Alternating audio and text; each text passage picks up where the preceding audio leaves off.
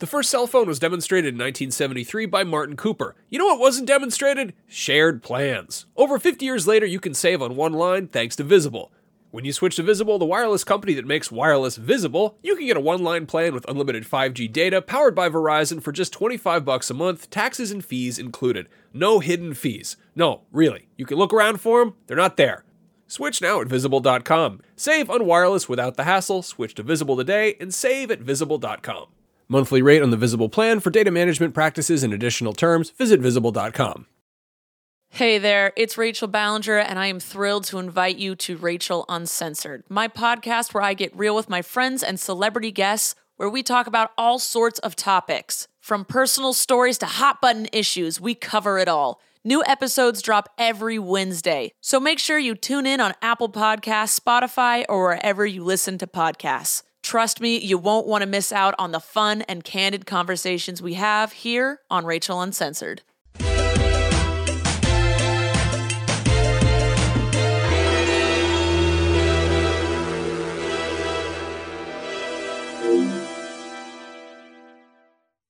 Beyond and hello everyone. My name is Jonathon Dornbush and this is Podcast Beyond episode 624, the final one of 2019 and with that cheers to everyone. Cheers. Cheers. Hey, look, we got we got a holiday theme. mug. Did it. Yeah. Oh, apart from me. Yeah, yeah, yeah, so far, yeah. yeah. Great work, everybody. I'm representing those who do not celebrate Christmas.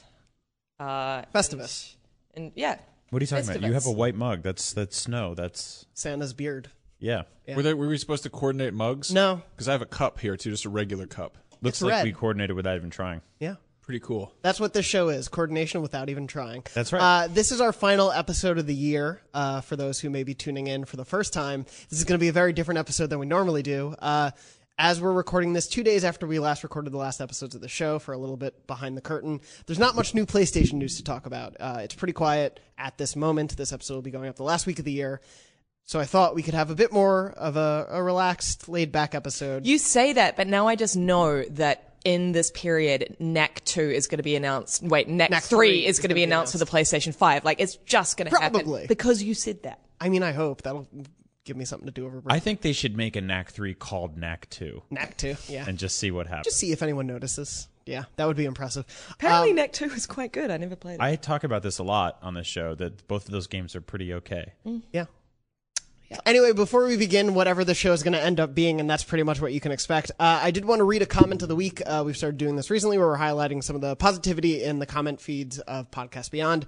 This one comes from episode 622's comments, since that's the last one up when we are recording, uh, from Chris on the YouTube, which is youtube.com slash IGN Beyond.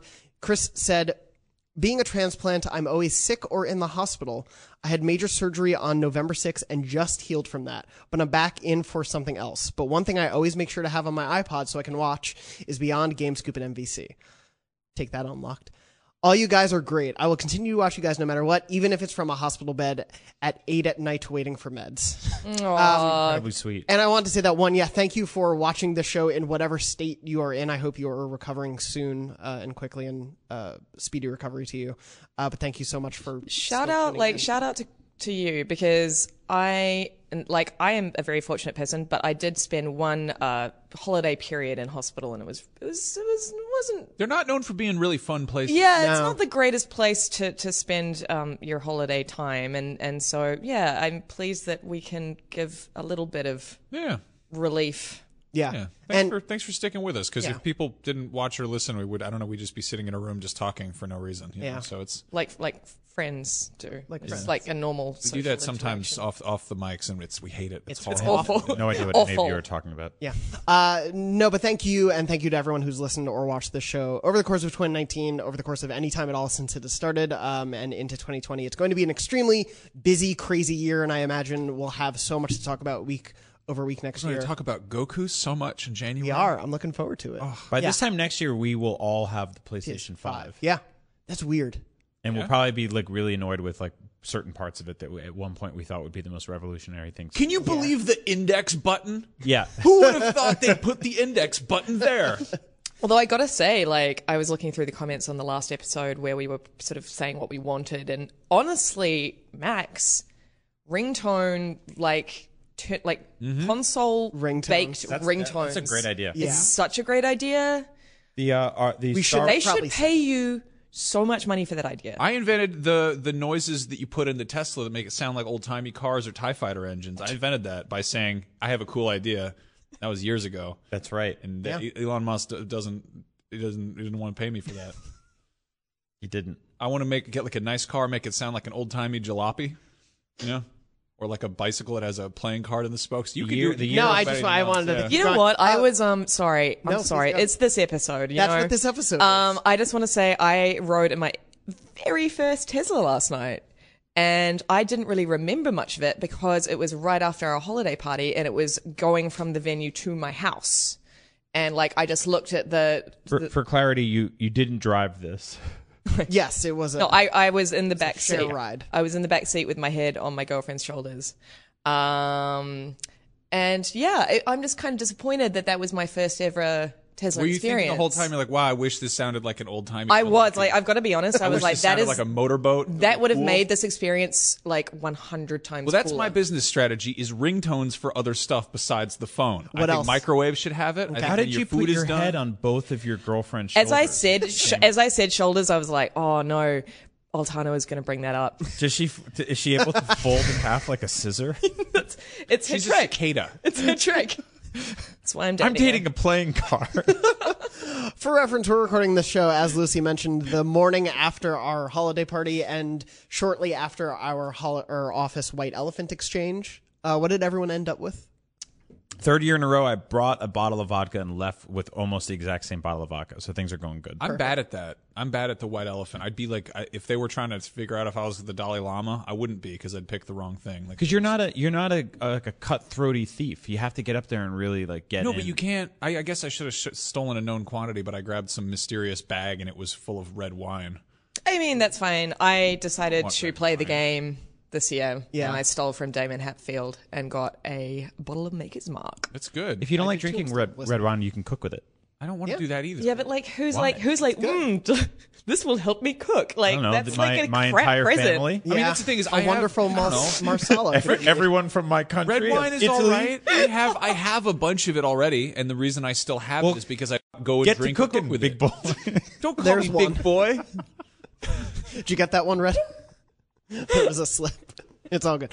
Um, so anyway, PlayStation. Uh, no, I wanted the show to be weird and loose and fun because it's the end of the year. I think we all need, you know, a bit of a relaxation period before 2020 begins. Um, I did want to ask though, like on the topic of Top 100 2019. PS4 games. Top 100. Yeah, list them all right now. Uh, no, I wanted to know, like PS4 or otherwise. I'm really curious because this is a thing that like I think about for Christmas and holiday break is what am I going to play? What am I going to catch up on? What is something from this year that you think people may not have gotten the chance to play and that they should over these next couple weeks if they have time off, if they don't, but like something that people should look out for before the onslaught of 2020? Um, man, uh, Baba is You was a really fun puzzle game that I think got a little bit of love at the Game Awards, but and maybe a little bit of love in our awards, or or no. Yeah, uh, was it nominated. won. Yeah, Puzzle game? yeah. I thought that Uh, I'm not going to say one. It, there was, it got some love. Let's just put it that way yeah. because I don't remember. Oh, What in God's name are you doing? What is that? that's the Cats trailer. So this, like I was saying, there's ringtones for all sorts of stuff. That should have less ringtones. You just had the cat's trailer up. I apparently Yeah, so. I think maybe I was brand. watching it I last think it would be less embarrassing if you just blasted hardcore pornography. at. Yeah, like to be like, oh, I just sorry, I just had the cat's trailer queued up. Good to go. Those jellicle cats, Mr. Mistoffelees, Rum Tum Tugger. Look, they're all I'm, back at it. I am unapologetic about my um, my ad- adoration for this film that I have yet to see, but I know Same. it's going to be a, a nightmare hellscape. But I can't wait. No, it's a great it's a great holiday it's a great holiday time because we have a very erotic cat film and we have a big high stakes space film. But next year we're getting one and the same Avatar 2. It's going to be horny cats and space battles all in one place. The Shape of Water, Avatar 2. Or whatever That's not going gonna happen. Way happen. of Water. Those movies are never coming out. I saw The Shape of Water with my parents, just being like, oh. I just being like, this is a whimsical Guillermo del, del Toro movie. It's going to be like charming and you know full of like magical creatures. And then there was like just furious masturbation within the first ten minutes, Yeah. sitting next to my dad. I was sitting next to Jobert. So, yeah, about this. Which is worse? Lucy, what about you? Oh, um, this year, I feel like I have had a, an an interesting year in that I haven't really played anything that's kind of not like like I've played pretty mainstream stuff. Yeah. Um, I will say that I'm really excited for Disco Elysium to come to the PlayStation Yeah, for, like next year, just because it sounds every everything that like has been described to me about that game has just sounded like my jam, and I am so excited to play it. But I don't have a I don't have a PC, um, so yeah, I'm super stoked to play that in 2020, and I think that you know we should all dig into that one just because it is apparently fantastic. Very Yeah. excited about that. I definitely want to make some time for that. Max, what about you? Uh, what am I? What am I playing, or what do I recommend? What would you recommend? Um, Judgment. Yeah. It's very cool, kind of beat 'em up mystery game. I'm actually like, I'm at that point in the, the sort of the last chapter where they're like, "Hey, this is the ending. Do you want to do other stuff first, or you want to go do the ending?" and I'm like, "Oh, I should go do other stuff." So I'm doing like stupid side missions, and I did that thing where I'm like, "Oh, I can finally finish this damn game I've been chipping away at since like August or whatever." And then immediately got sidetracked and was like, "I'll play more Resident Evil. I want to fight the alligator." I'm just like, "What am I doing? I just need to finish the. the I got to finish that by the end of the year." Yeah. but uh, I think I mean I feel like Control was our game of the year. I feel like not enough people played that or were talking about it. Yeah. It Um, it never showed up on uh, NPD. I think I mean I think that's a really good point to make. Like we have been celebrating Control for the last like month basically because it was our game of the year, but so few people have actually played it. I mm. remember when we launched game of the year and people in the comments were like this is the first I've heard of this game's existence. Yeah. Yeah, I saw that a lot, even from people in the Facebook group, and I'm like, we did an episode where Janet and I talked about it so much. But yeah, it is something that definitely flew under the radar, and I think it's crazy to me, like Remedy as a studio, it's the people who made Max Payne, which was such an iconic franchise for its time, Right. And then has kind of slipped away. Even though they've made big projects like Alan Wake and whatnot, they tend to fly under the radar. Yeah. Yep. Um, but there's something really great about their method of like third person action storytelling and the weirdness that they bring forward. Um, yeah, I would definitely recommend that one. And as a PSVR one, I know we talked about it on the show a lot, but Blood and Truth. Blood like and if you haven't so played good. Blood and Truth and you do have PSVR, please play it. Uh, there's been a bunch of free DLC challenges for it. The most recent one they announced this week is basically like rhythm based. They released four levels that remix versions of the soundtrack score, and That's a good score too. yeah, it's a really good soundtrack, and you're basically scored based on both your accuracy and your shooting, but also your rhythm and timing Yep. how you shoot. So there's really cool stuff going on there. London Studios are really cool part of the Sony first party family that we haven't gotten to talk about as much because they haven't made as many games, but I think they've they've done such a great job. With What else game. have they done besides Blood and Truth? Do we know? They had been working on the SingStar franchise. Wow. Okay. Yeah. So they know their way around a rhythm game. That's cool. Yeah, and they were doing. Uh, th- they helped a lot, obviously, with PlayStation VR Worlds or whatever Right, that right. thing was called uh, when VR first launched. I mean, I But- would love to see them do a non VR game, yeah, like just do a, a conventional action game. How big was SingStar in the States? I think in the PS2 era it was kind of big. It, it definitely fell off once the PS3 wasn't as big of a hit. It was massive in New Zealand Yeah. and Oh, wow. Australia. It was huge. Like that was our we would have SingStar parties. Huh. That was like a rock band Kind of for embarrassing. me. Yeah, But like we would, it was great, you know. It's how I know all the words to um, "I've Got You, Babe" from Sonny and Cher. Wow. People had uh had rock band parties here. yeah. That was that was definitely a big thing, and we even like brought that out once or twice in the office in the last like two years, and people would still gather around to play.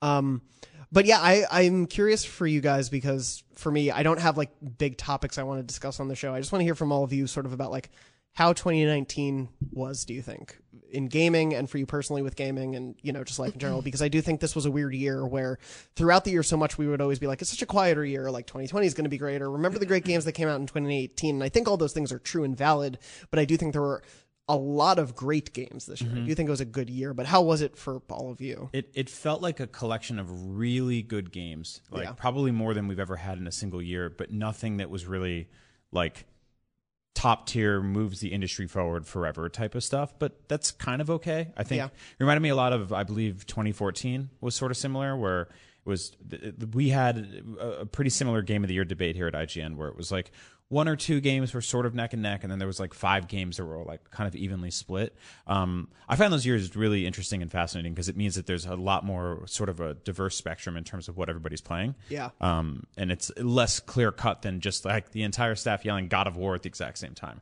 which was a phenomenal game, but I don't really feel like we had anything this year that was at that level. Even something like Red Dead, which like like it or not, that's one of the biggest, most polished video games ever made. Obviously, it's got some hiccups in it, but who cares? Um, we didn't really get anything like that, right? And so Yeah.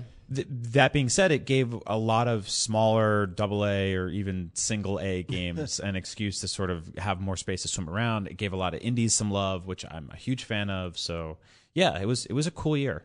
Yeah, I think that it was definitely um, a gap year. It was not a year that people will super remember. Um, but as Altano said, like it did highlight, it got it, it got the, tr- it gave the smaller games that would never have seen the light of day um, a, a massive amount of attention. And and you know, it spoke volumes to me that Resident Evil 2, the race for Game of the Year for IGN, was very, very tight between Control and Resident Evil 2. And I think that's awesome. In any other year, Resident Evil 2 would have been remembered as like a great game that, um, you know, whatever. But like, it was, it was, it was a really, really, really fantastic game. And I feel like it's received more love because it's been a quieter year. Yeah. And I feel like it's also really helped the trajectory of that franchise because after RE7, the Resident Evil franchise before that was coming on a bit of a downturn, obviously, and then RE7 brought it back for a lot of people, but it wasn't classic Resident Evil. And seeing that they can still do that and do it so well, I think has really bumped that back into our collective like consciousness a lot more. Like obviously Resident Evil has always been around, but the way we talk about horror games currently in the state of future horror games is like it's Yeah. a major player. The Revelations series series came close. yeah. Um, but I, I think Resident Evil 2 was just sort of like they built that on a pre-existing structure, and that helped a lot. Uh, and it's with characters you remember and you really connect with, and it- yeah, that's was a really cool game. It's really awesome that that happened this year. I think remakes are also pretty important in, in games because there's that mechanical level where stuff is it's more difficult to go back to and, and not in like a challenging fun way but in just a weird like whether it's a matter of tracking down the hardware you need to do it or just like stupid quality of life things that makes i don't know like manually having to save is like a weird kind of relic i like that in, in resident evil it's like kind of gamifies it but like I mean, it's we're getting more and more remakes. We're getting more of that, and or even sort of spiritual successors. It's kind of cool to look at like the PS4's library, and you're like, oh, it's got, uh, it's got God of War, it's got Spider Man, it's got Resident Evil Two, it's like, it's got Shadow of the Colossus. You're like, all right, which generation are we talking about here? Right. You know, it's kind of it's a sort of you know taking greatest hits and like giving them kind of a fresh coat of paint and modernizing the right parts of them. Um, it's cool to have that, but yeah, it's I, I don't know. I was talking to somebody about this last night, and like. Um, I mean, Sekiro, obviously, people were really stoked on. Everyone, Yeah. a lot of people really like that. Game Awards Game of the Year. This episode of Podcast Beyond is brought to you by NordVPN, a great way to protect yourself online while also improving your overall experience while enjoying cyberspace. Are you tired of streaming shows, movies, or sporting events being unavailable in your region due to draconian restrictions that are based on completely arbitrary geographical boundaries in physical meat space? Well, switch your virtual location to a place where that's no longer an issue. The same goes for shopping. You can get the best possible deal on subscriptions, flights, hotels, and other goods and services like that from websites that like to play favorites with certain territories and currencies. Meanwhile, encrypted traffic protects your data from hackers, viruses, malware, phishing sites, and other harmful hitchhikers of the information superhighway, though really, it's more of an information autobahn because there is no speed limit with NordVPN. It is the fastest VPN in the world, so there won't be any buffering or lagging, and it'll stop your ISP from throttling your bandwidth. Isn't that nice? One NordVPN account can be used across six devices, which is great. My wife has been using our account to watch all sorts of awful British reality TV shows that aren't available here, like Argument Island or Half Naked Idiots Fall in Love, and everyone's favorite, The Worst People Just Got Married. Let's hear them talk about it. Shows that are so bad they're blocked in our part of the world for our own good, but luckily, NordVPN allows her to trick the internet into thinking she's in the UK so she and her awful friends can shriek and howl and cackle at the TV while I'm trying to relax. I've been using my VPN too. You know what I've been using it for? None of your business. Yep, that's right. And thanks to NordVPN, my data is safely encrypted, all bundled up in a weighted security blanket of incomprehensibly complex math problems, and nobody can tell what it's doing under there. Data, you do your thing, I'll leave you alone. One month of NordVPN coverage costs less than a cup of coffee. Coffee can't protect you from cyber criminals unless you throw it at them or pour it on their computers, and you'll probably get in trouble for doing that. So get NordVPN instead. To get the best possible discount off your NordVPN plan, go to nordvpn.com slash pobeyond. That link will also give you four extra months on the two-year plan. There's no risk with Nord's 30-day money-back guarantee. Again, that is nordvpn.com slash pobeyond. And now, back to the show. Contained herein are the heresies of Radolf Burntwine, erstwhile monk turned traveling medical investigator. Join me as I uncover the blasphemous truth of a plague ridden world that ours is not a loving God, and we are not its favored children. The Heresies of Radolf Buntwine, coming January 2nd, wherever podcasts are available. Yeah, yeah. I wish. I mean, I maybe I'll maybe I'll have like the Bloodborne thing with that, and I'll go back in three years when everyone's done talking about it and be like, I love this game, and everyone's like, Okay, buddy, thanks. You know, but um, yeah, it's it's it's odd. It's just sort of yeah. It's been a strange year. I think um, what's that? Uh, what's that old uh the old arcade game that's all animated? The Don Bluth one. Dragon. Oh, Yeah, I think FromSoft should do Dragon's Lair. yeah.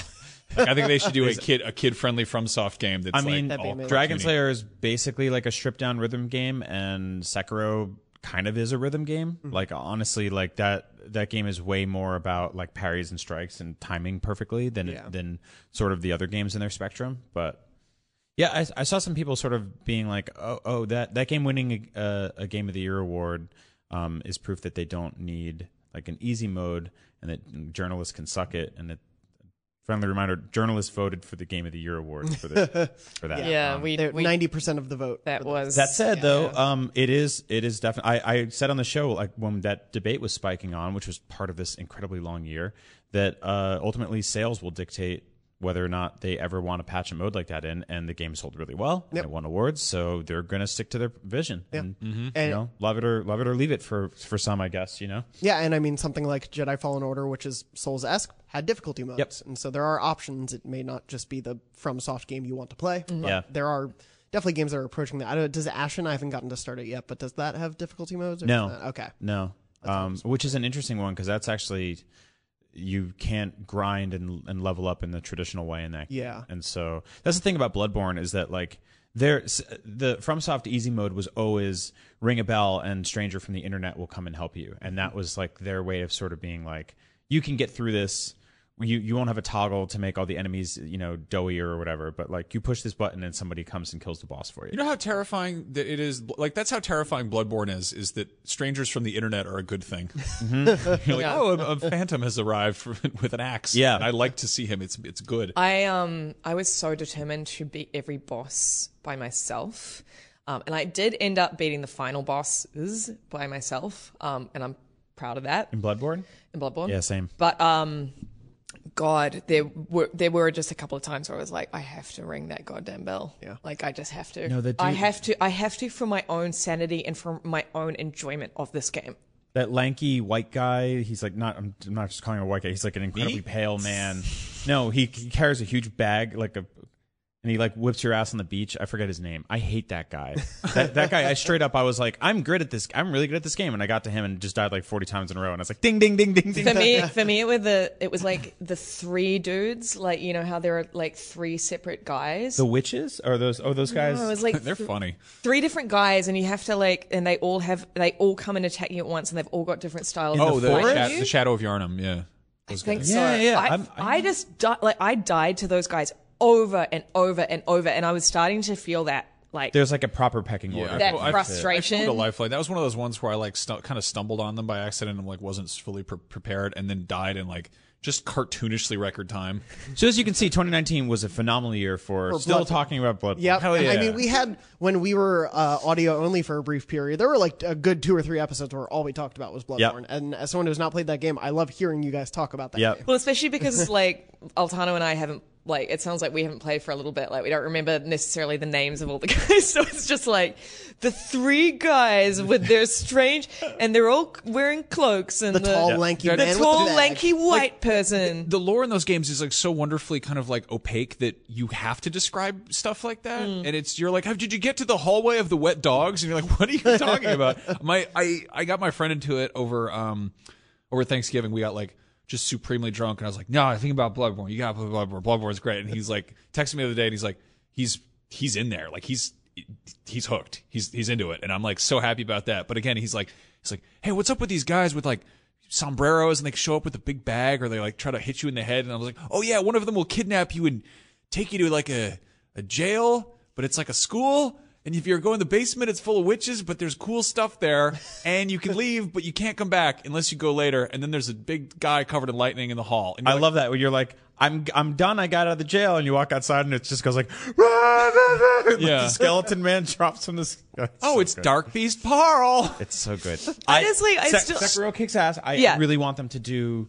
I want them to get back into Yeah. something kind of spooky again. Well, we I know just they're think- doing Elden Ring next. Yes, we- I, I hope that game has some horror stuff. But like Fro- From does horror better than anyone. I think this is the thing. Like we forget that that Bloodborne and the Souls games are genuinely bone chillingly terrifying. Yeah. Like they are just so they they are they are the closest thing that I've ever experienced in my life, and this is like film included to an actual like nightmare that I that I have experienced in reality. Like they are They make you value your your your stuff in the game. Like Yeah. they make you actually like you're like I don't want to lose here. Therefore, there are stakes. Yeah. Well, therefore, these things that you're fighting are like oh, and they're they're actually difficult. Like the- the- you are you are fighting for your life in a sense. You know, Yeah. That's- actually- It- it the, the feels thing is, like like that. a lot of modern horror games uh, take place in a very familiar setting, like like a like a house or a hospital or something like that, and with a they're discarded wheelchair yeah, and they're first person and and a meat locker for some reason. Yeah, and you don't really think about inventory, and when you die, you just go back to the checkpoint. But Bloodborne and, and the you know the the spookiest Souls like games are the ones that take all of that, but then couple in that sort of like Chinatown Wars feeling of like I have a trunk full of heroin and I'm getting pulled over by the cops. Like it takes all of that and then it gives you fifteen thousand you know period points or blood balls or whatever the heck they're called. And tampon, magical tampons. They're definitely cool period points. Yeah, right. um, no, that's like a weird subplot in Bloodborne. Um, and you you you're basically like, all right, I could take one more swing at this like horrible tree man full of snakes, or I could run back and save, dump all my points into something, and you're like, ah, screw it, I'll wiggle my arm in the air, and he's just like, bah! and kills you and throws up blood on you, and you die and you lose everything. Like that's what's great, and that that's missing in Overlast or whatever dumbass other horror. Well, that's just like a, a bald guy just grabs your legs and then you have to crawl under something. It's, Yeah. I- I- Yeah. and it's one of those. It's it's weird because like there's you know there's survival like survival horror games have been so kind of that's always been the main horror medium, you know. And I feel like action horror is like less of a thing. Yeah. Generally, it's like if you're playing an action game, it's sort of a given that you're going to be able to kick a thing's ass. And Bloodborne's like, yeah, but what if it was like action packed but still scary, but you still had to survive? Like, But, that, not, but that's the thing. I think that like From Software understands that action horror can be genuinely like scary because survival horror, like like Outlast and games like that, like they they they have their own little um, corner of the horror market, and they do a really good job within that little corner. But you know what you're getting into when you play like a like an Outlast, like a survival horror. Like you know that you are completely helpless. You know that you um, are just running from point A to point B, and you're just going to be completely stressed the whole time. But what From Software games do is that they give you just this little bit of power, and you're still, as as as you guys say, like there are still stakes, but you are able to fight back, yeah. yeah. So, which is almost almost more terrifying. Yeah, it's it's weird. And then then they made like that VR game about fairies. Déraciné, which That I was reviewed. odd. Yeah. Yeah. Was that good? I I gave it a good review. Yeah, I gave it somewhere in the sevens. Um, it it felt like a first go at something for sure. Um, but having not really played a lot of From games, but knowing sort of the ethos around a lot of them, it felt like it was in its last third, kind of getting at a From Right, game. Right. Uh, wasn't it wasn't scary, right? It was like it was not until eerie, the end. but okay. Yeah, like still uneasy. Like Yeah. I don't think From can make a game that isn't unsettling in some way. the thing about that game that's unsettling is knowing that it's from From. Right. And the first two thirds of it are very. You are just a kid at this like boarding school, uh, orphanage sort of thing, and it's about you going. You're you're a ghost essentially, and you can kind of go through time to see what's happened uh, with the people around you. But it's this weird thing where everything is so upbeat to an mm. extent. Like it's so upbeat that something feels off. Like there there has to be something wrong here, and you're trying to figure out what that wrong thing is. And as it gets into Kippers the, for breakfast? Is it St. Swithin's Day already? Yeah, it is. It is. that's that game for the first two thirds, and you're like, I'm just going around checking if there's a cat in the corner. Okay. Time for the next day.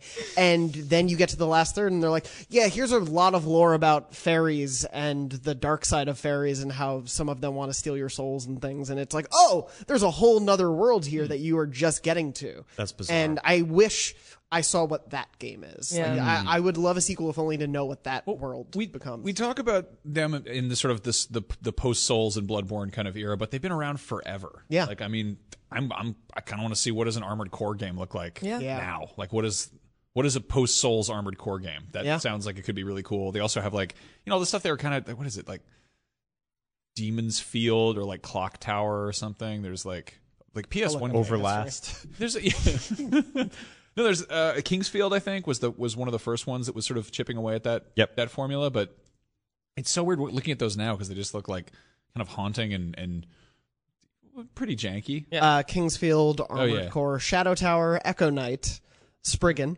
Frame Gride, Say Grid, Demon's This Field and Spriggan Clock- guy. yeah. uh, Echo Night 2. From Software, well-known publishers of Spriggan. I should totally do that for a headline at some point. Uh, Spriggan developers announced Bloodborne 2. Elden Ring, I'm really curious about because that's got that's got George R. R. Martin involved, who is uh, I would say known for being a verbose man. Those books are cubes. He likes to write lots and lots of words, whereas FromSoft games are they have lore, but it's sort of buried. yeah. It's kind of an it's You have to discover it yourself. I mean, it's an odd pairing in the same way that like Activision was an odd publisher for Sekiro, and it's sort of like, hmm, this is going to be either like this is going to be the roughest around the edges Activision game or the most polished FromSoft game. Like, Yeah. what does that look like? It'll be really interesting to see. There's we don't really know more other than who's involved. It's based in a world of dark fantasy, and I told you guys about that time that I interviewed Miyazaki and at E3. No. I don't think so. Okay, so I interviewed him, and we were in this room. You know, at E3 where like there are meeting rooms, and like they're just kind of pulled together like at the last minute. And so I was interviewing him, and I was very nervous because obviously he's just an incredible developer and Get good. a- yeah, a big big hero of mine. And suddenly, like this panel off the side of this meeting room just fell down onto the floor, and like it apparently screwed with all the wiring because the room just suddenly went pitch black, like just black. And everyone screamed. Everyone screamed at once. The translator, myself, the PR person, and him. Like we all screamed.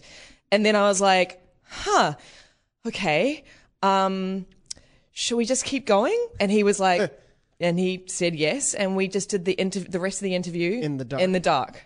That's Because he was such a legend. That it would have been more unnerving if he hadn't laughed.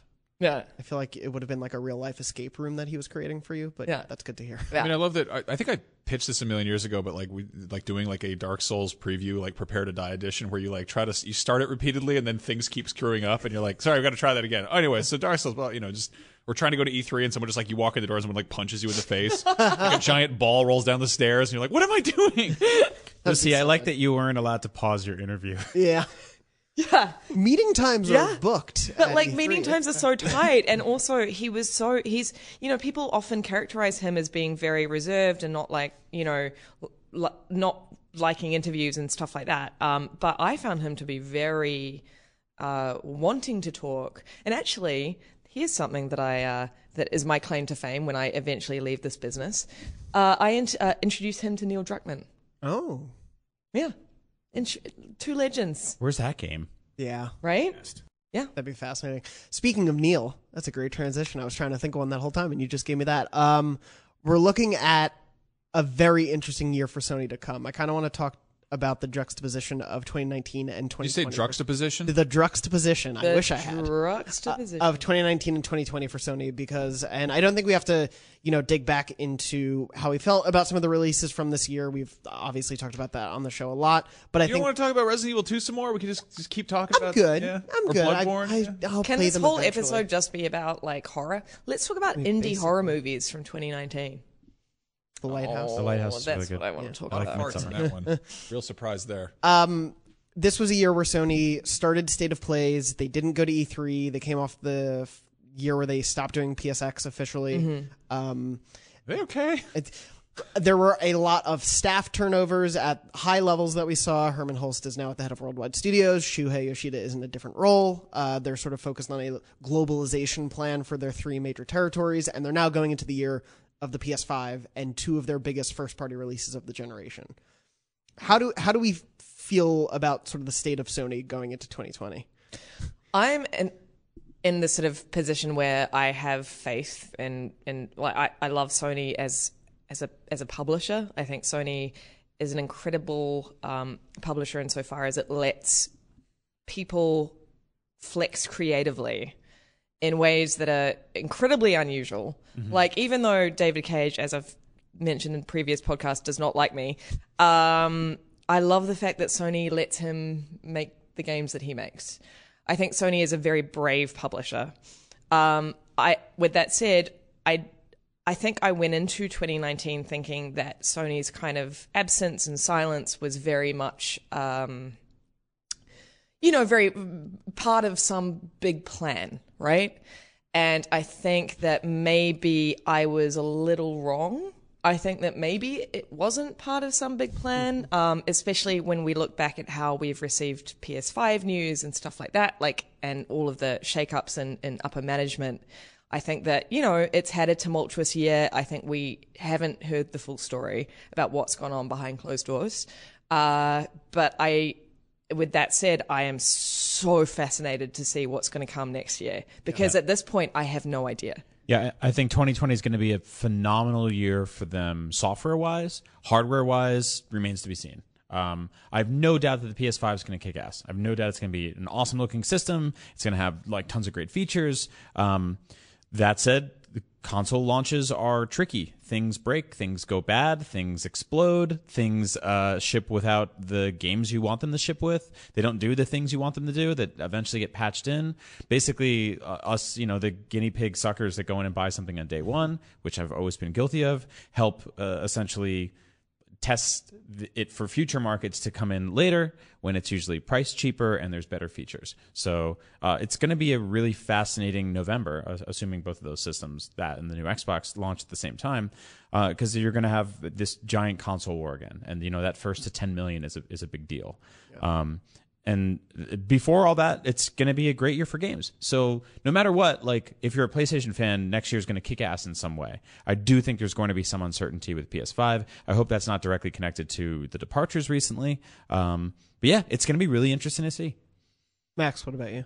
I mean, I'm very excited to see what happens. Um, it's, I mean, obviously they're on top of the world with PS4. PS4 is, I, I was just thinking about it. It's like really wonderful system. Like, just really, I don't have a lot of complaints there. It, Yeah. it does what it's supposed great. to do. It's Yeah. yeah. Um, this generation from Microsoft has been kind of a, a weird like redemption arc where like they started off like completely just just tripping on their own feet and just being like, here's this the five the five hundred dollar box with the thing that nobody wants attached to it, and it's huge, and it, we, we don't the, only a few games, and then they've gradually kind of been hard at work, kind of like turning things around, and they just you know announced a new box, which is a little bit a little bit weird and funny, but like it's kind of cool to see them be like, okay, but no, we've we've rearranged stuff, we've bought up studios, we're like we're working on it. Like big ships are hard to steer, and it's like this is something we're seeing with you know s- massive corporate hardware manufacturers, mm-hmm. and then Sony's on top of the world, so like they could stay on due course and completely just be like, okay, no complaints over here, or they could completely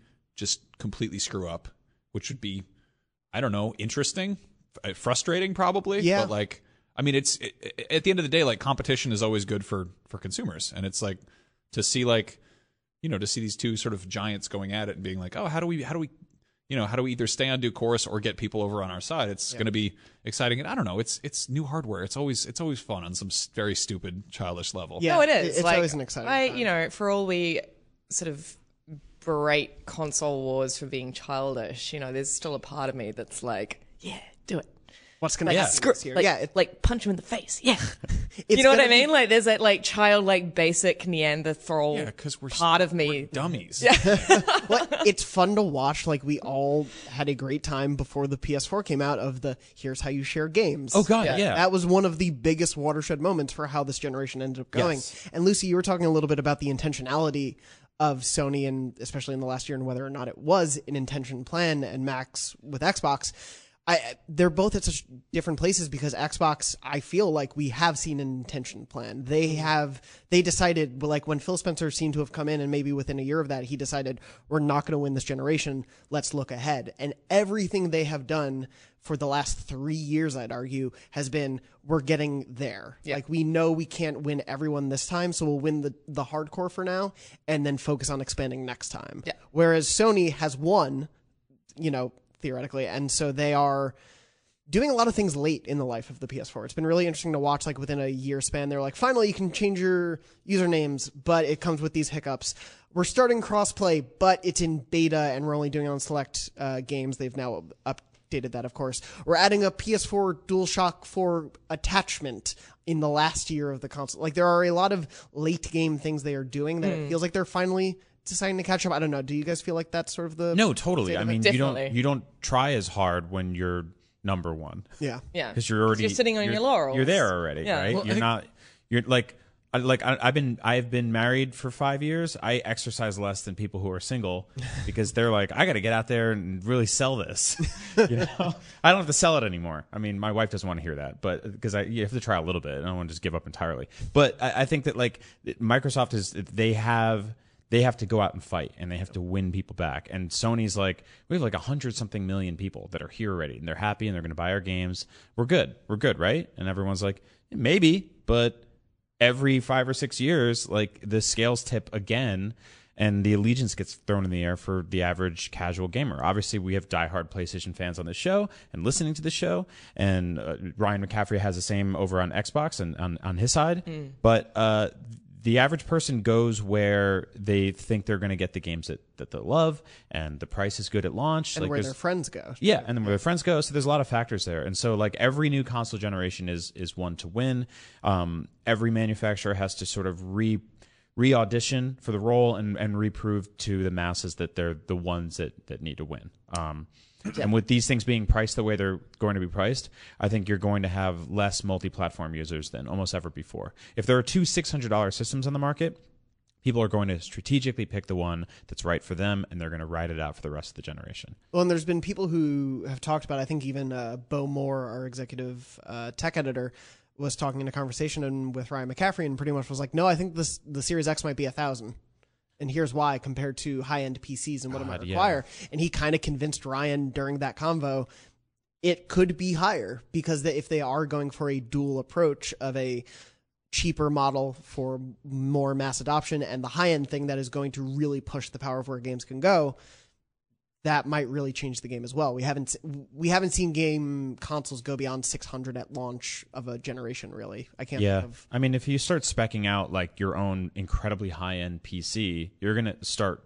you know, scratching at numbers like that eventually. Yeah. Mm-hmm. And so there is a there is a disconnect though. I think like with we we will spend that on certain things and not on other things. And with video games, it's always been sort of accepted that like the 300 400 dollar price range for a console launch is the right way to go anyone who's dared to go higher than that has been almost immediately laughed out of the room Yeah. Well, it's you look at those sort of those wonderful graphs of like console prices at launch adjusted for inflation. Yeah. and there's like, oh yeah, here's that that Atari that put that company in the ground or whatever. It's like, oh, that one was like twelve hundred dollars or what? You know, it's, Yeah. or like in television or whatever. It's just it's it's bizarre that you know we always think of sort of this sweet spot in the same way that games are. You know, we're like, ah, they've always been sixty dollars, and it's like, mm, not so much. you But know? also, y you know, you got to. It's easy to forget that. Uh, you know, from from my end of the world, uh, consoles cost nine hundred ninety nine dollars at launch, Right. and AAA games were really one hundred nineteen ninety five God. at, at launch. It's like you know, there's there's there are markets where there are happening. markets where it's it's extraordinarily expensive. We we said this in a in a previous episode, but I really do think that bo- both of these companies need to roll out some sort of trade-in process that's like fully maximized, and then refurbish those systems and sell them in markets that have just now gained access to something like that. I Like, think I, I mean you were talking about it in the last podcast. Um, you sort of mentioned that you traded in your PS3, I think, for you to, to make your PS4 like only hundred bucks or something. yeah, it was my four four for my for your pro. Yeah, Right. Okay. I did the same thing with my regular launch. I did my, my day one edition Xbox One. Was that at GameStop? Yeah, Because I guess for me, you know, my question is now GameStops are, are, are sort of shuttering all around the country. Uh, is that even a feasible option for most people now? No, and that's I mean that's where it starts to get difficult. Uh, The thing is about GameStop is that a lot of towns have like three or four of them. So they, Best Buy Right. is also kicking around. Yeah, Yeah. Best Buy does trade in program. but they they killed off their video game trade-in program this Oh, did they generation. not trade Even in at for hardware. I'm not sure about hardware. Yeah, Um, and especially with the new generation, they might reopen that. Yeah. Th- that's a weird thing because I was just thinking about. We talked a little bit about it in the last episode, but like, I will pay a thousand dollars for my new phone, but it's because one, I can trade in directly to Apple my Yep. new phone or to my phone provider, and I can pay it off monthly and installments. And there are all these things that make that thousand dollar dent not feel like the dent that it is. Yeah. Yeah. In the same way that a five hundred dollar console will feel. video games generally and consoles especially skew younger um, and while a kid might be able to scrounge up 20 25 bucks a month getting $600 all at once is basically impossible when when you're 15 $600 is like 6 million dollars. Yeah. it's just not feasible. And so i i love that about about phones because yeah you just they send you a box and you mail in your old one and they give you some money back for it. And it's that the entire process is handled perfectly. I mean my phone now i don't even own it and never will. I just sort of rent it. And every year they're like do you want the new one? And i'm like sure. And they're like cool. It's the exact same price. Because nobody i mean i have no reverence for sort of old like i don't want like an iphone 4 I know, kind of and want it's- an iPhone 4. That was a good phone. was it Yeah, it was great. i mean maybe like my Little, six little square edges. The buttons were cool. It's a I great think that phone. was the one miss I dropped in the buttons. toilet. Mm-hmm. i mean the thing about like supposed old to do that. old They said that. phones They old came out phones and will they were like, basically "Don't do not that." play any any new games on them anyway or even some old games Yeah. like some old games apps won't even stop support. yeah they get they get they all got specked out whereas like if you got a ps2 and you got a stack of games you know you can you can hang out Yeah. Like, it's mm-hmm. a good time I've been slowly trying to like rebuild a GameCube library Yep. because it's just so hard to get those games, and a lot of them are still fun to play. But yeah, it's a different thing where if I want new apps on the iPhone, I'm not looking for my older iPhone to play them. yeah and so i think if either of these companies start scratching at this 600 to a thousand dollar range like they're gonna have to really figure out how to get how to make that work for people From the makers of games as a service, consoles as a service. yeah, Yeah. right it's well, I mean, insane. Xbox has that trade-in program we've talked about a little bit. Like, Yeah. they seem to be sowing the seeds again. Xbox seems to be sowing seeds pretty publicly for what their intentions are going forward, and their intentions are. And I think we had this a very long discussion in the office, just hanging around uh, your and Max's desk of just what can these console makers do to get us in at this these price points and these services and all this stuff and yeah i think they need to start operating as more fully fledged businesses in that regard and not just focus on getting the box in there are giant sweeping geographical locations all over the earth that would kill for a like consumer priced refurbished PlayStation 4 because they're not really looking for the cutting edge stuff. It's just not feasible where they are yet. And buying back a PS4 from someone like me and going under the hood, making sure everything works and selling it back to a new consumer at a fraction of the price works for everybody. And then I take that money and I put it directly towards my 5 and it's less of a sting. yeah, Yeah. You But- know? and No, that God, that's so so accurate. Yeah. I think that's one of the reasons why I was so angry at the time when the Xbox One launched and well and it was the whole suite of promises were just so forward just far too forward thinking. Like Yeah. I, I love I love where their brains at theoretically, but like we didn't have in in Australia, we didn't have like half of the stuff. We we wouldn't have had access to half of the stuff Right. that they were promising. And it's just like we're this is Australia. Like this Yeah. is a pretty functional you know, like country. Um and you just sort of think, God, the rest of the world, like Yeah. there are so many as you say, there are so many uh countries and and and and people who don't have access to half of the things that Yeah, I mean, there's there's a deep history of the E3 right before a console launch mm. being essentially a giant snake oil convention. I mean, the amount of times Max and I watched videos that Nintendo had done, um, where Reggie Fils-Aimé held up a 3DS for the first time and was like, "Avatar is one of the highest-grossing movies of all time, and soon you'll be able to watch it on your 3DS in 3D without glasses," which literally never happened. Yeah. like movies never came to that platform in That's in a 3D completely space. baffling. Like uh, There was the- a there was a whole thing with the Wii U where it was like it was like sort of proto amiibo where it was like you putting a toy on the screen and then it was and using it to like there were all these games that just didn't just didn't exist. They were like non-existent tech demos. Kinect had the thing where you could scan your skateboard, Yeah. and it would appear in Milo the game. was a whole thing. Like Oh, that God. never happened. Oh. I still go back like if I've had a few drinks, I still go back and watch that Milo demo just because it's Such a weirdo. It's so fascinating to watch it back. Yeah. Like it's so weird and the the woman who's demoing it, I would love to know her story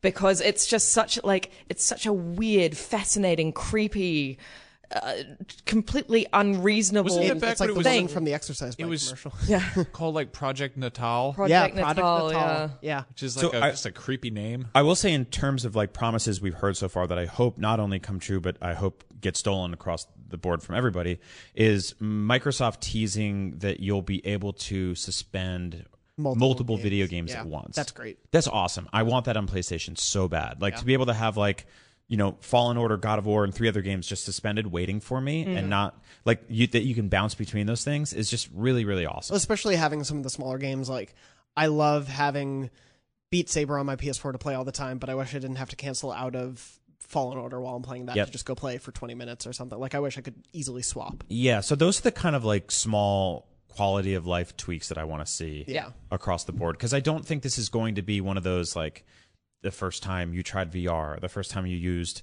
the joystick and to move Mario and Mario 64. I, I think like we're not going to have a, a, revol- a revolution like that, but I do think there's going to be a bunch of little things that we're going to be like, how do we live without that? Yeah. that's no, what I'm that's that's for. kind of that's exactly it because it's I don't know. The fun part is the games. Yeah. The fun part is never the console. There's like, like maybe Nintendo has some you know cute nonsense in the menu or whatever, but for the most part, these are like, and the Xbox Avatar Creator was pretty good. But like for the most part, it's like it's they're just they're they're they're means to an end. They're they're machines, you know, and that's sort of fundamentally boring. But like anything they can do to like get out of the way of you playing the game, that's great. Yeah. I like that a lot. well and that's the interesting approach that the two are taking is xbox is uh, they just want you to buy the game more than the series x right now like you'll be able to play halo infinite on your xbox one your one x your one s series x whatever other one they have your pc right now for ps4 games you can play them on your ps4 or ps4 pro And yeah, but the joke's on them. How do they make me want to play Halo Infinite? hmm? That's true. Uh, if they make it like Halo 2 again, I'll play it. Mm-hmm. Yeah. Um, but yeah, it, it's going to be a really fascinating rollout to watch because, yeah, this generation shift is unlike any other we've had before. Mm-hmm. Um, And like the way we've been theorizing that there could possibly be something in February, we are incredibly close to that. That's like five weeks away. yeah, they got to send us invites soon. Um, but speaking of like other Sony stuff in 2020, right now, because I had to uh, write this piece for Lucy, like the state of Sony first party games. Right now, we probably know the least amount of first party games than we ever have before. Yep. Um, maybe give or take, but right now we know Last of Us and Ghost, and we know Dreams, which has been perennial. And uh, what are you laughing at? Dreams, which was announced when they announced The the, PS4, is Yeah. finally coming out in full next year, and MLB The Show. But that's all we know. There's I so want Dreams. Dreams has just had such a confusing rollout um, because you know it was in early access and very few PlayStation 4 games are in early access. Yeah. com- comparative to PC, for example. Yeah. Um, and I think people have been very confused about that. Uh-huh. And like, I, I want it to do well because it's made by such a magnificent studio, and the the goodwill behind it is so great. Um, and theoretically, it's an incredible tool. Um, but it is Yeah. unlike anything else. it's Yeah. not- You it doesn't. can It doesn't have a. It doesn't have a place in the market that I can sort of see. Yeah. I, I do think that the messaging and rollout has been convoluted, but I think it's going to ultimately work in favor of the game because when you launch that game at retail, the day it comes out, February 14th, correct? Yeah. Um, there will be thousands of creations, assuming that they Yeah. can roll all those They out. are. They're Yeah. everything's mo- that you've created is moving in. And instead of like showing up to this barren wasteland and getting there day one and being like, I, I, what, what do I, what, I have to make something? Like you'll have this like entire suite of inspiration in front of you. There'll be like a hundred terrible Nightmare Sonic games and like a weird broken Zelda where he has long legs. Yeah. And like that, that Pokemon thing that we played. There's also like, what, oh, There's a Cuphead. what about the one where like we played that weird game where they went into a supermarket and was like farting and pissing on everything? like, Sonic. Wasn't it Sonic? Sonic Wait. was he was really excited about cheese. yeah. Didn't oh, he? Didn't he make some sort of a noise? Yeah, oh yeah. They did so they were like, oh yeah, Jaleel White voices Sonic the Hedgehog in the old cartoon. We'll just do an Urkel impression. Yeah. So it was just like, hey, cheese. No, I remember like I've talked about this on the show before, but I, I played Little Big Planet a little bit later than everybody else did, and I jumped in one day and just played through some campaign stuff, and I was like, that's it's quaint, what a cutie.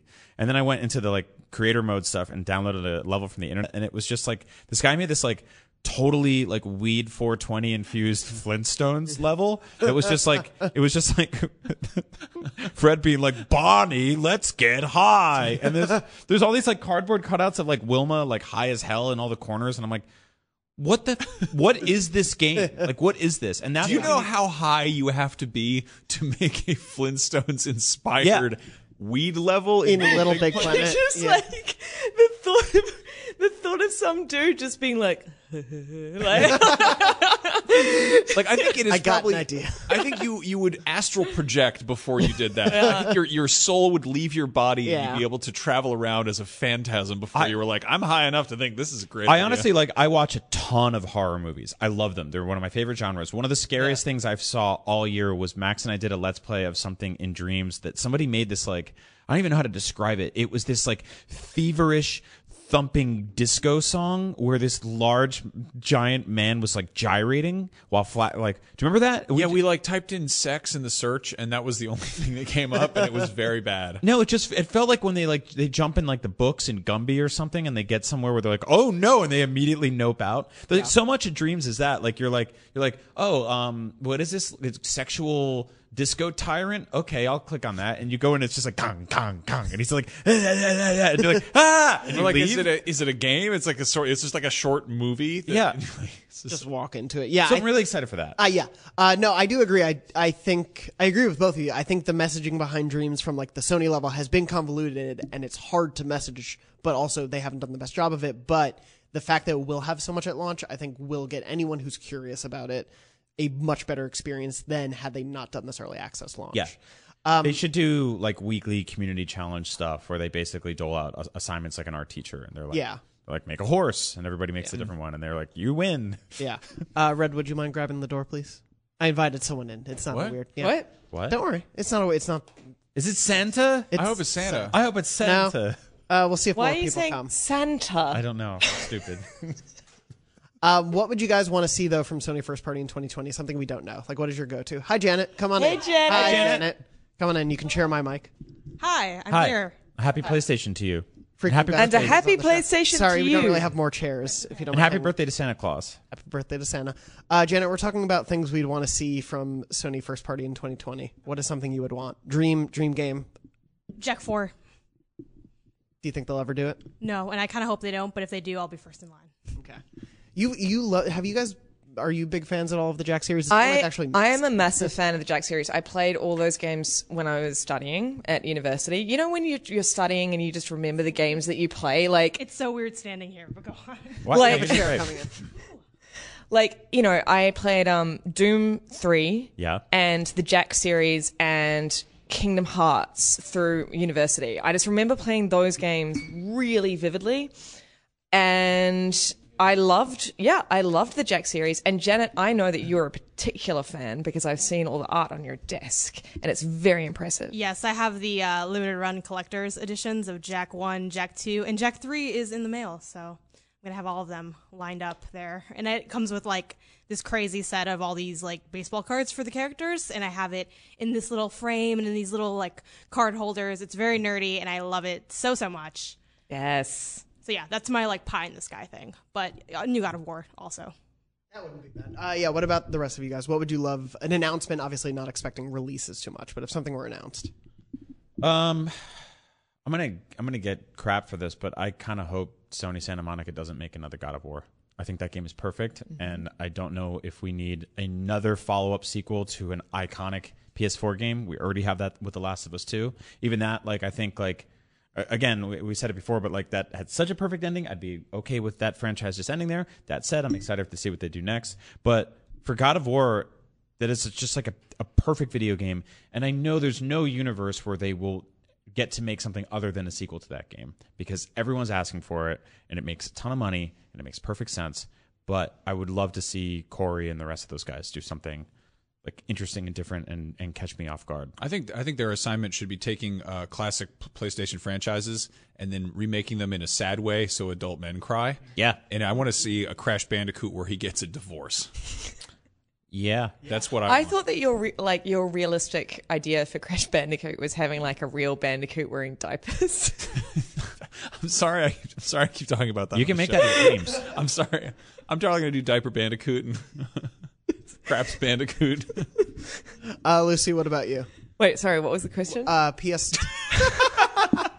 we're we're wrapping up here, so it's fine. Uh, Sony first party announcement you would love to see next year. Pie in the sky, whatever.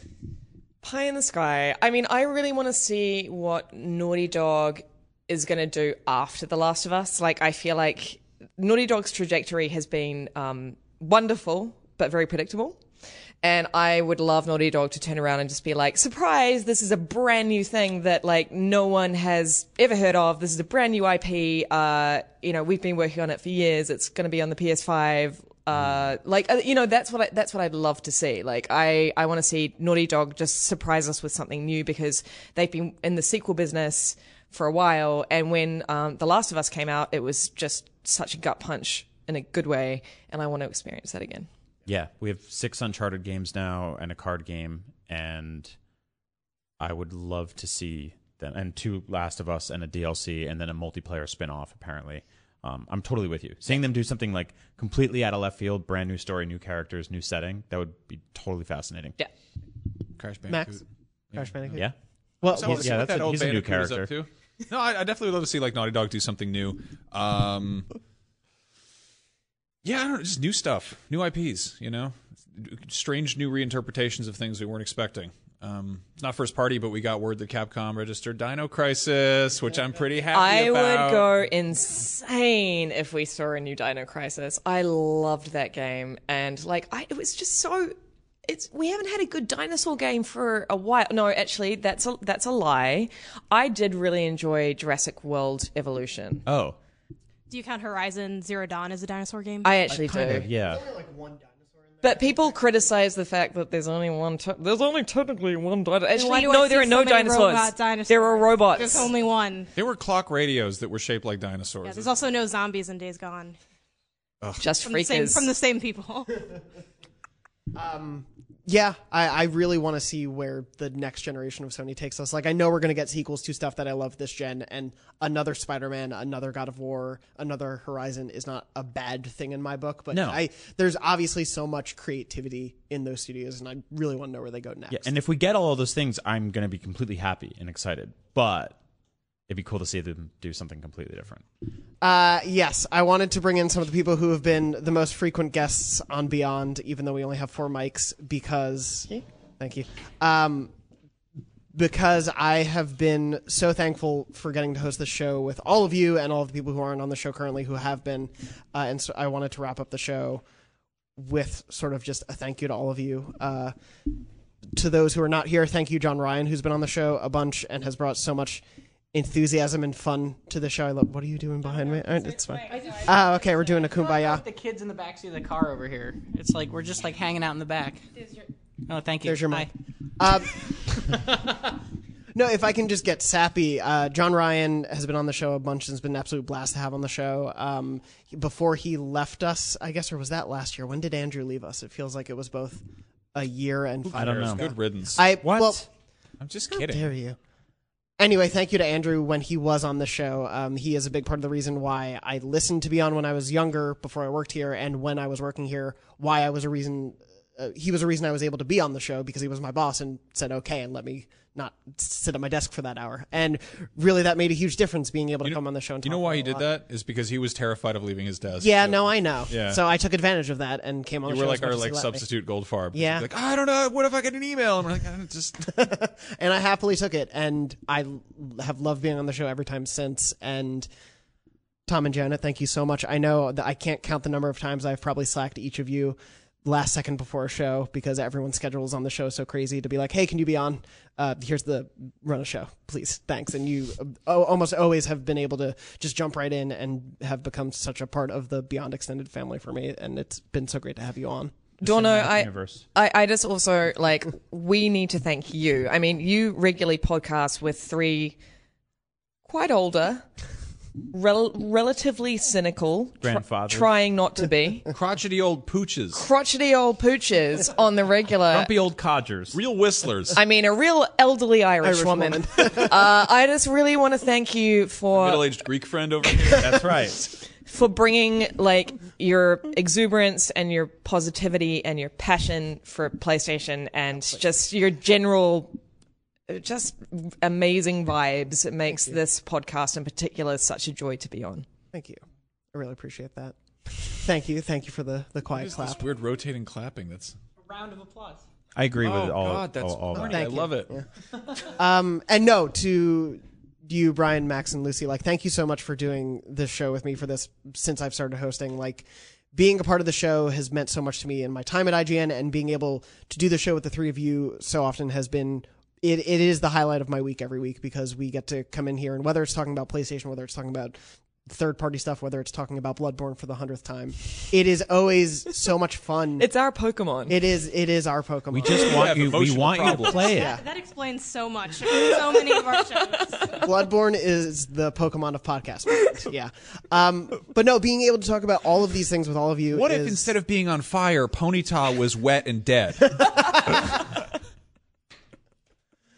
That's why I love hosting the show is because we talk about wet dogs a lot. Uh, no, it, just the joy and the insight and just the fun that you all bring to the show for me and for I know the audience out there. It means so much to be a part of it uh, and to be able to spend this hour each week. Uh, we're going into probably what will be the craziest year at least I've ever covered, and I think a lot of us have ever covered. and to Oh, be able God. to so much fun. to know we're going to be all doing it together Yeah. is going to be so much fun, especially when conferences and state of plays and uh, inside Xboxes all happen on the same days because they hate us. But to be able to do all of that together is going to be so much fun, and I'm so thankful to be able to do it with all of you.